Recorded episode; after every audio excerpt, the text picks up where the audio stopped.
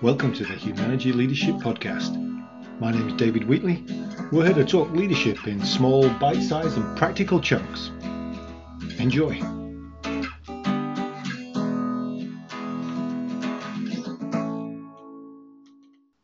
just want to talk about an interesting uh, situation I've had with a client and uh, recently, and then in reflection, um, I think a lot of clients struggle with the same thing.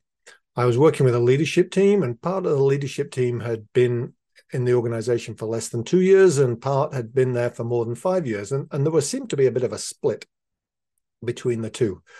That the the people with less than two years were looking at the others, saying, "These guys are just crazy. They're just like control freaks. They're doing everything."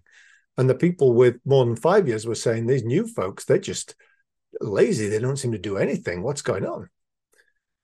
We talked for quite a bit and talked individually and as a group. And uh, and the more I reflected on it, the more I realized that the difference was, for the most part, that the people who with less than two years had been hired into the organization for the job they were doing today. And that was it. The people with more than five years had had multiple jobs in the organization and hadn't quite let go of all of it yet. So there were some people that were hanging on to things that really should have been handled two levels down from where they were at. And this was labeled as institutional knowledge. Oh, you've got institutional knowledge. You're the expert in this. So we're going to keep pointing you at it.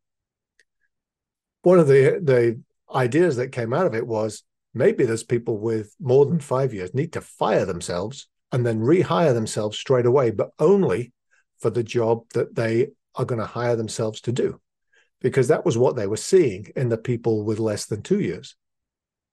They were seeing people who came in to do one job and had the space and the time to do it. Whereas the people with more than five years were not just doing that job, but they were still doing some of the bits and pieces that they'd picked up along the way. How to resolve this? I got people to think about all the things they're doing and list them down on a piece of paper and then go down and have a look and say which of this is the $75 an hour work?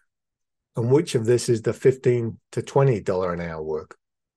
And start looking at things that way. Because if somebody who's earning 75 bucks an hour on average is doing 15 $20 an hour work then that's actually completely ineffective for the organization.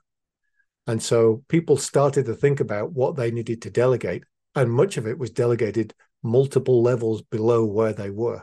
And they realize that somebody else had to take that on. What that does in turn is free up those people to have the same space and time that their colleagues with less than two years have.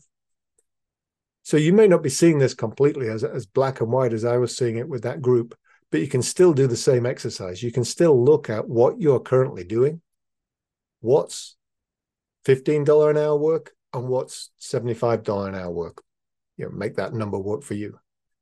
But then stop doing the $15 an hour, give it to somebody else, push it down the organization.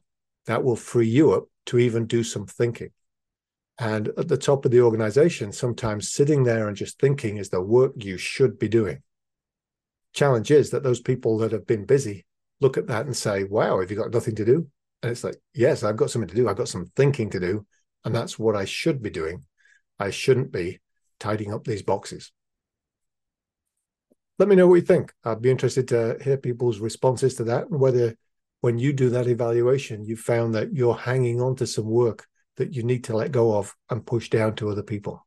That was the Humanative Leadership Podcast. My name's David Wheatley. For further information about Humanative, go to humanative.com or check out our latest book, What Great Teams Do Great, from all good bookstores. Have a good one. Stay healthy.